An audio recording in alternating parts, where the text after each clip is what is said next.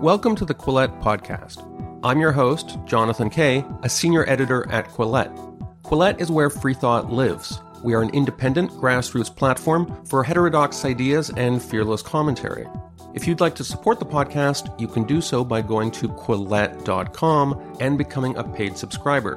This subscription will also give you access to all our articles and early access to Quillette social events. And today, my guest is Kellie-Jay Keen, known also as Posie Parker, a British women's rights advocate whom many people have tried to shut up, sometimes violently. Not so long ago, one might have suspected that it would be radicalized social conservatives seeking to muzzle a defender of women's rights. But in this strange new political age we inhabit, that is not the case. Rather, it is orthodox progressives, intersectional feminists, and trans rights activists, known as TRAs, who now mob Keen at her events, on the basis that her desire to protect female spaces in sports, prisons, and locker rooms is objected to by trans identified biological men who seek unfettered access to such spaces.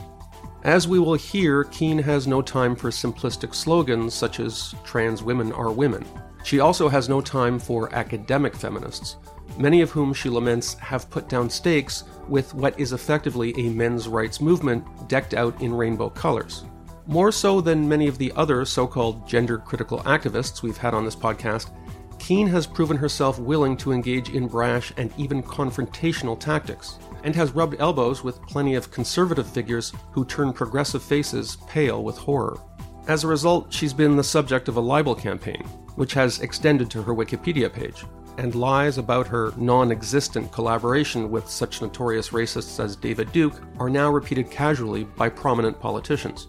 Keen became front page news in recent weeks when mobs greeted her in Australia and New Zealand, in Auckland, she was forced to cancel her speaking tour after being assaulted by a particularly aggressive group of TRAs.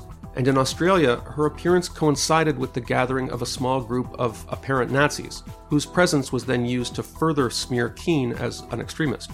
On April 12th, I spoke to Keen over Zoom about these events, as well as related political developments, such as the resignation of Scottish Premier Nicola Sturgeon, an ultra Orthodox trans rights supporter, and the complicated role the debate over protecting women's safety has assumed within feminist and LGBT activist movements. Kellie-Jay, welcome to the podcast. Thank you so much for having me. So, just as we were about to speak, I was surfing the net, as, as I often do, and uh, here I'm looking at an article fairly recently published on RNZ. It's a Radio New Zealand. It's some.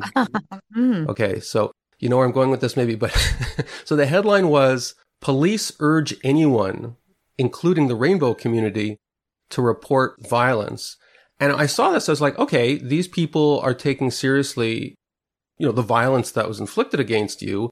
But then I read the article and no, no, no, they're talking about the violence that is appearing in tweets and online and that are supposed to have been launched at trans people supposedly because of you. Yeah, well, even silence is violence, isn't it? In 2023, it's not just words.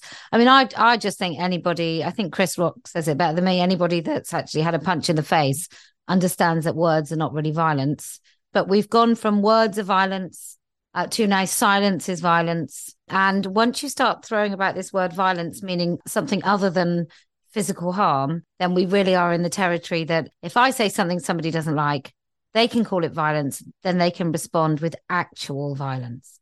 So, uh, the interesting thing, however, about that story is uh, there is no record of the police saying any such thing. So, I think one of the more independent news sources in New Zealand tried to find this this sort of police announcement, and they they couldn't find it. RNZ is the state sponsored media, and it just seems that we are in make up lies territory. Because there have been so many security concerns around your appearances, the police are accused by one side or the other of being biased. In your experience, because unfortunately, you know, you're kind of the world expert on this now, are, are police generally fair in policing mobs that try to show up and shut down speakers like you? Absolutely not. No, they're not. And I don't think it's individual officers because I think the run of the mill mid 30s officer who wasn't polluted with this nonsensical ideology in their schooling, I think they in the main, joined the police force. It's not like a well paid job. They joined the police force to uphold the law. I don't think they joined the police force to enable young men to scream in the faces of middle aged women, sometimes the sort of women that are the same age as their own mothers.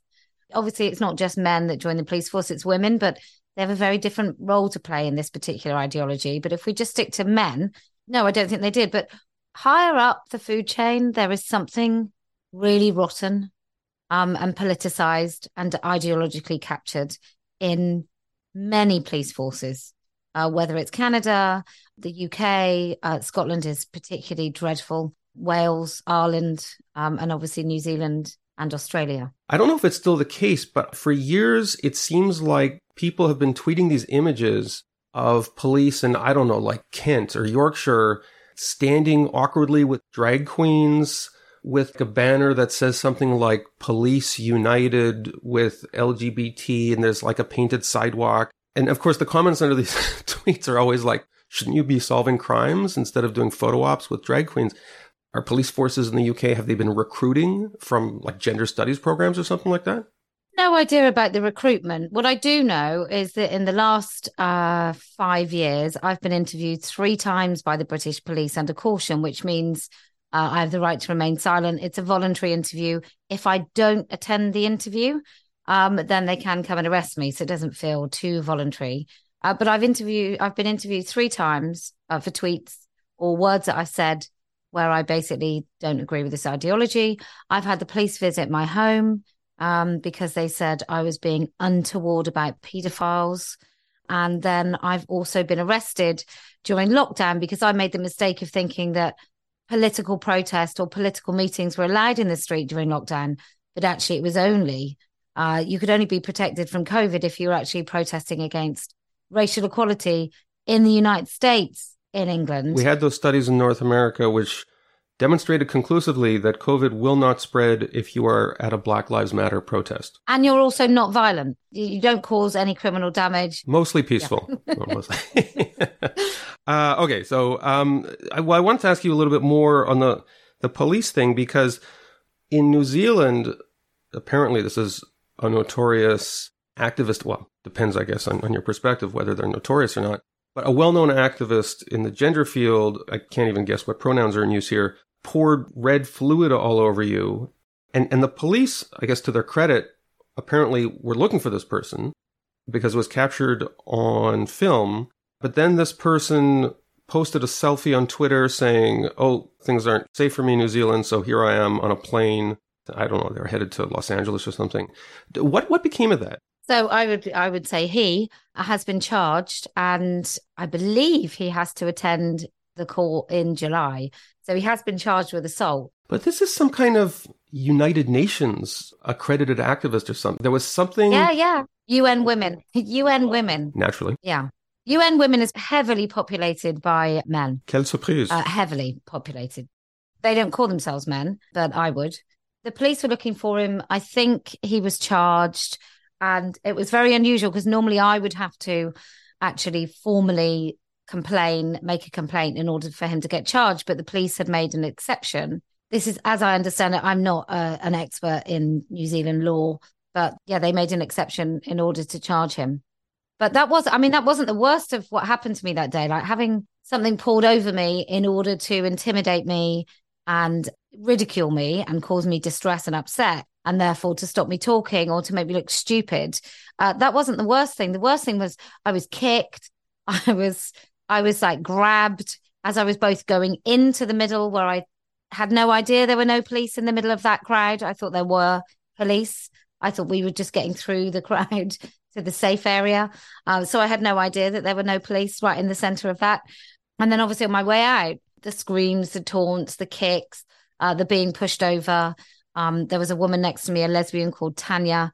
And I remember seeing a guy, just a regular, really regular looking man in, in denim. And I thought when I was sort of in the middle of it, that he was trying to help he was sort of grabbing her. And when I now look at the footage, he's trying to push that woman to the floor. He's like grabbing her around the neck. Excuse me. That guy's an intersectional feminist and he's he's a hero.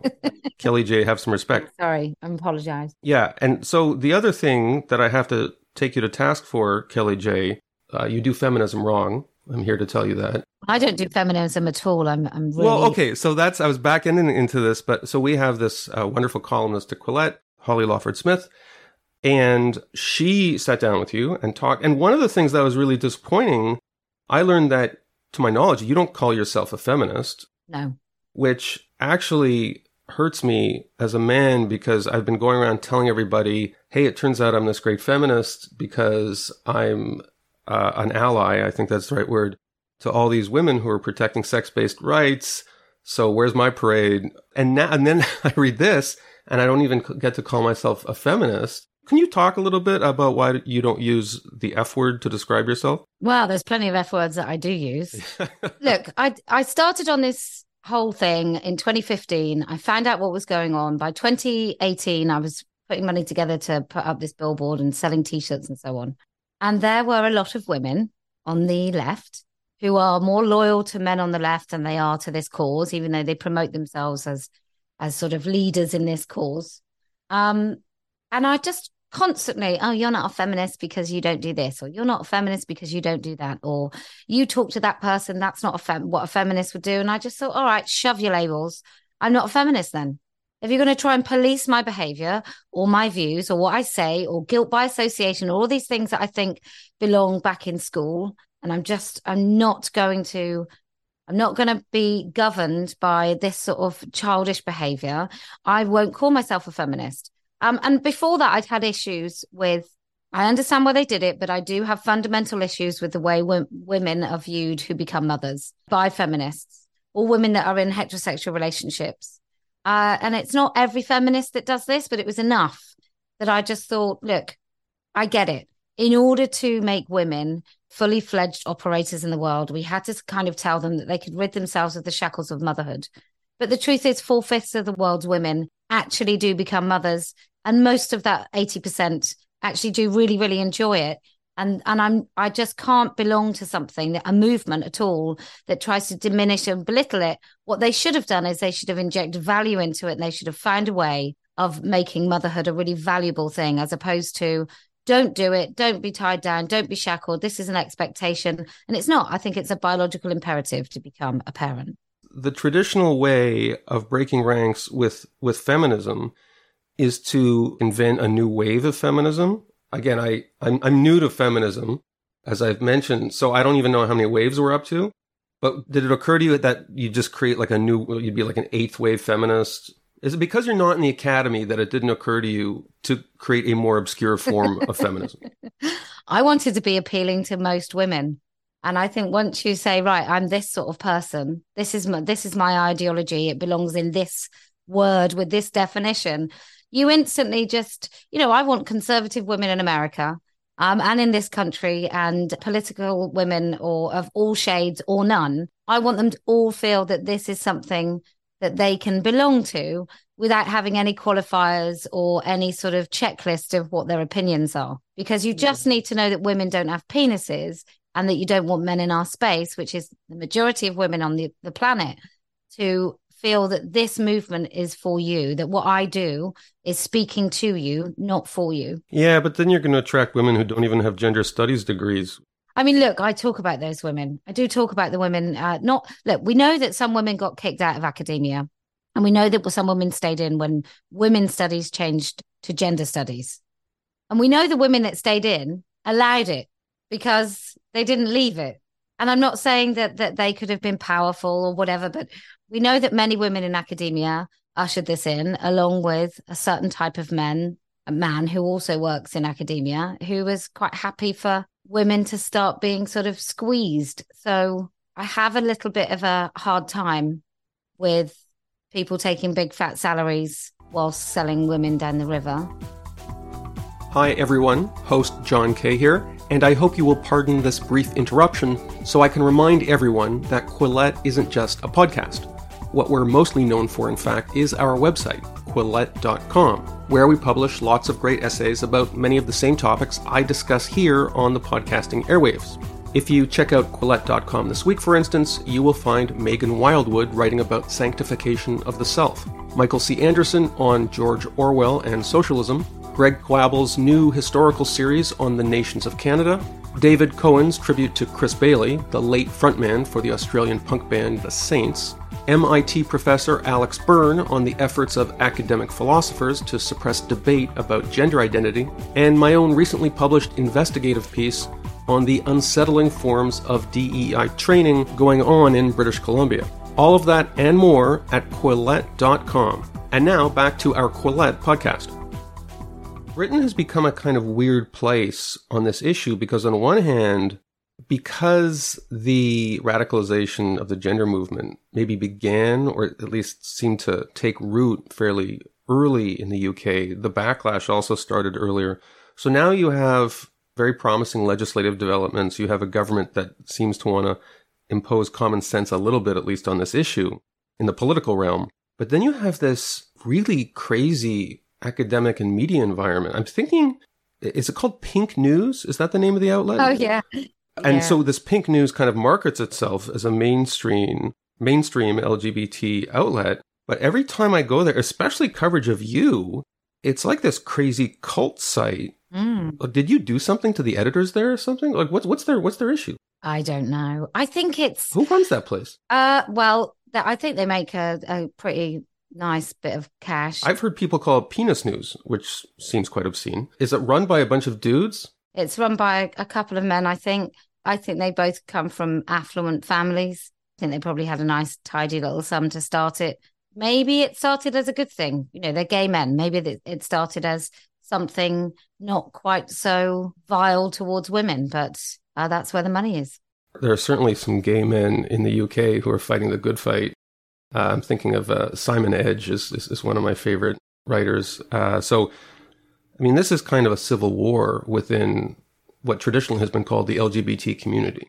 I mean, I guess you're a bystander to this, but are you getting dragged in? Uh, probably not, because I think I'm so busy with what sort of threat these men pose to women. Look, the T was, I think the T did used to belong to the LGB. I think it was a natural thing. It was a transsexuals uh, were often uh, gay men. Just to be clear, that's that's how they once referred to themselves, and and still there are a minority of trans people who still use the term transsexual. Yeah. We knew it was quite effeminate gay men. So Marsha P. Johnson, for example, he calls himself a gay man uh, dressed as drag.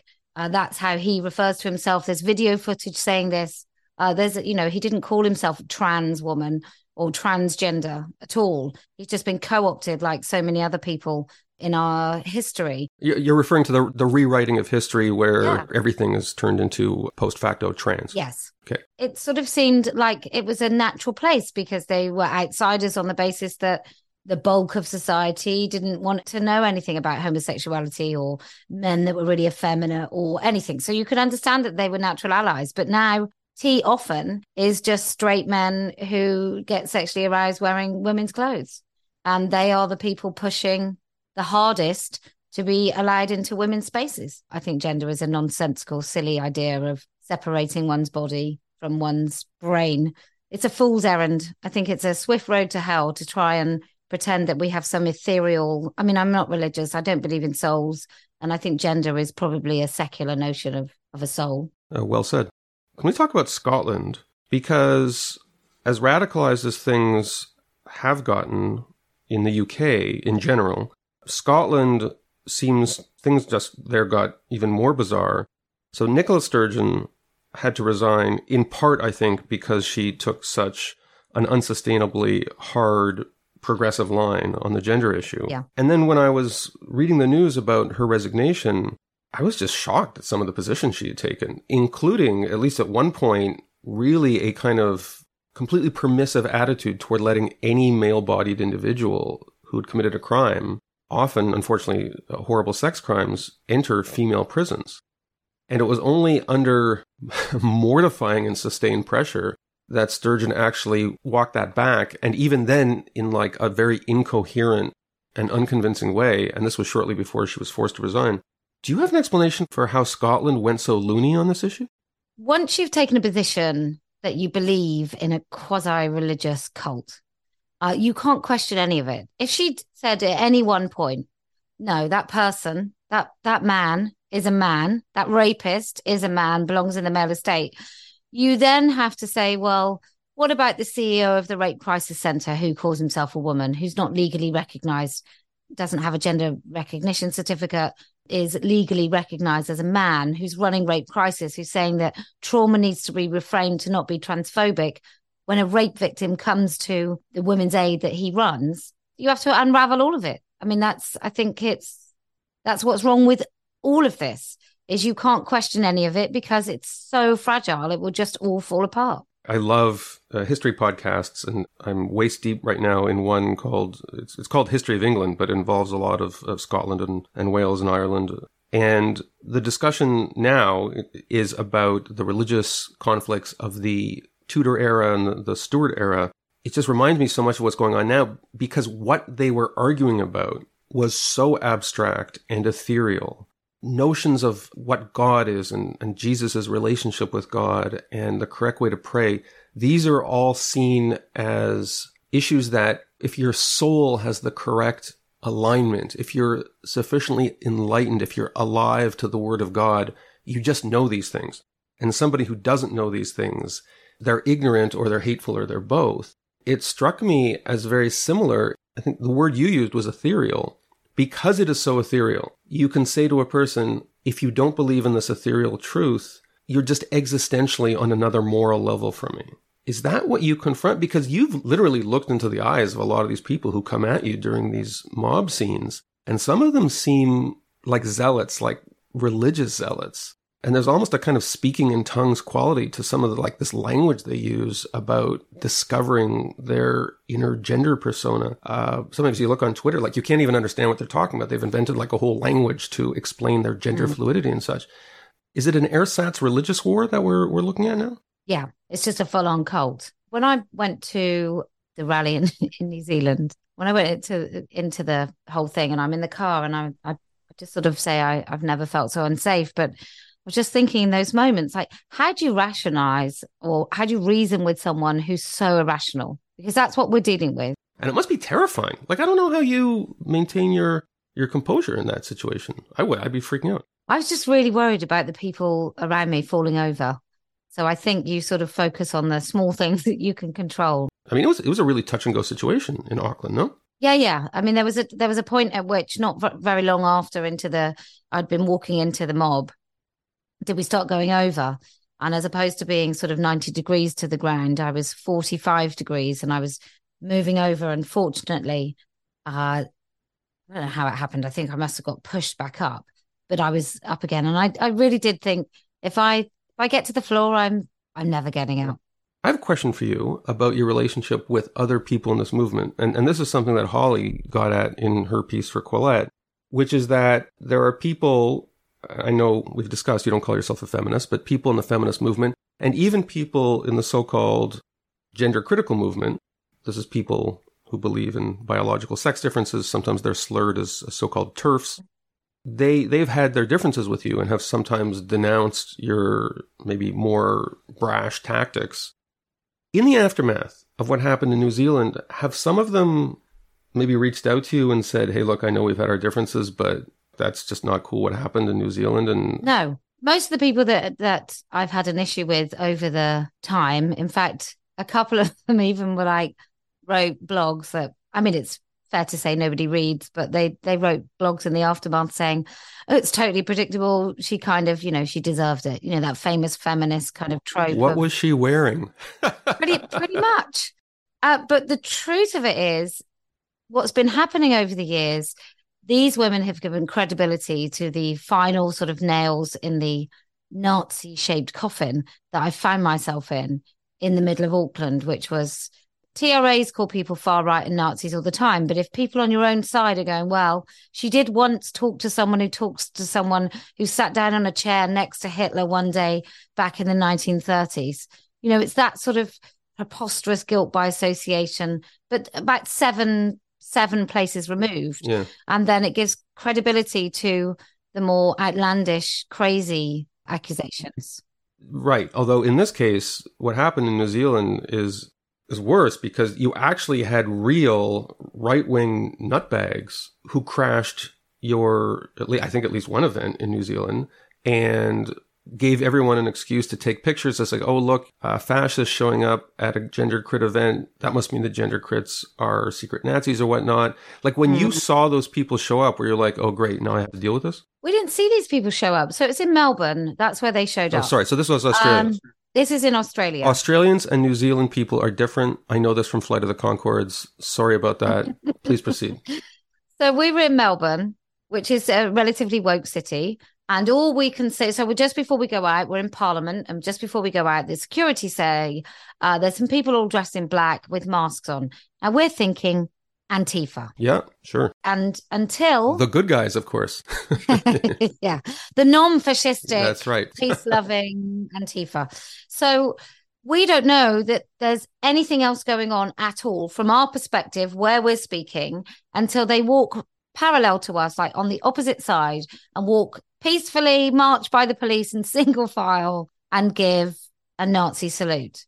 If I had to put money on it, if I had to put money on the fact that they were actual Nazis, I think I'd stretch to about 50p. You know, I think I'd like half a dollar. It, I, I wouldn't put any money on the fact that these are genuine people that believe in Nazism, sad and pathetic as they would be, regardless. So you're saying they're too convenient. It's too convenient. So wait, so just I mean, just to be clear, what you're saying, you think it might have been this is a bunch of basically Antifa types who are like, hey, I know how to take down these TERFs. We'll do a little cosplay Nazi routine. People are going to accuse you of spreading a conspiracy theory. There was something. Look, there was something about it. Were they Antifa dressed up as Nazis? I don't know. Uh, was it because Moira Deeming, um, in her maiden speech, had talked about child safeguarding and women's right to privacy, dignity, and our own rights. Uh, would that be a great way to totally finish her political career? Tell us who Moira is. Moira Deeming is the MP that spoke with us. She's an MP. Australian MP, yeah. You talked about guilt by association. It was like her association with you, who had spoken at this event where these cosplay Nazis showed up. And, and so she was smeared as being Nazi adjacent adjacent. Yeah. Yeah. Let me just hang on. I just need to make it really, really clear because I think this is a very important point. They did not turn up at my rally. They did not turn up at my rally. They didn't stand with us.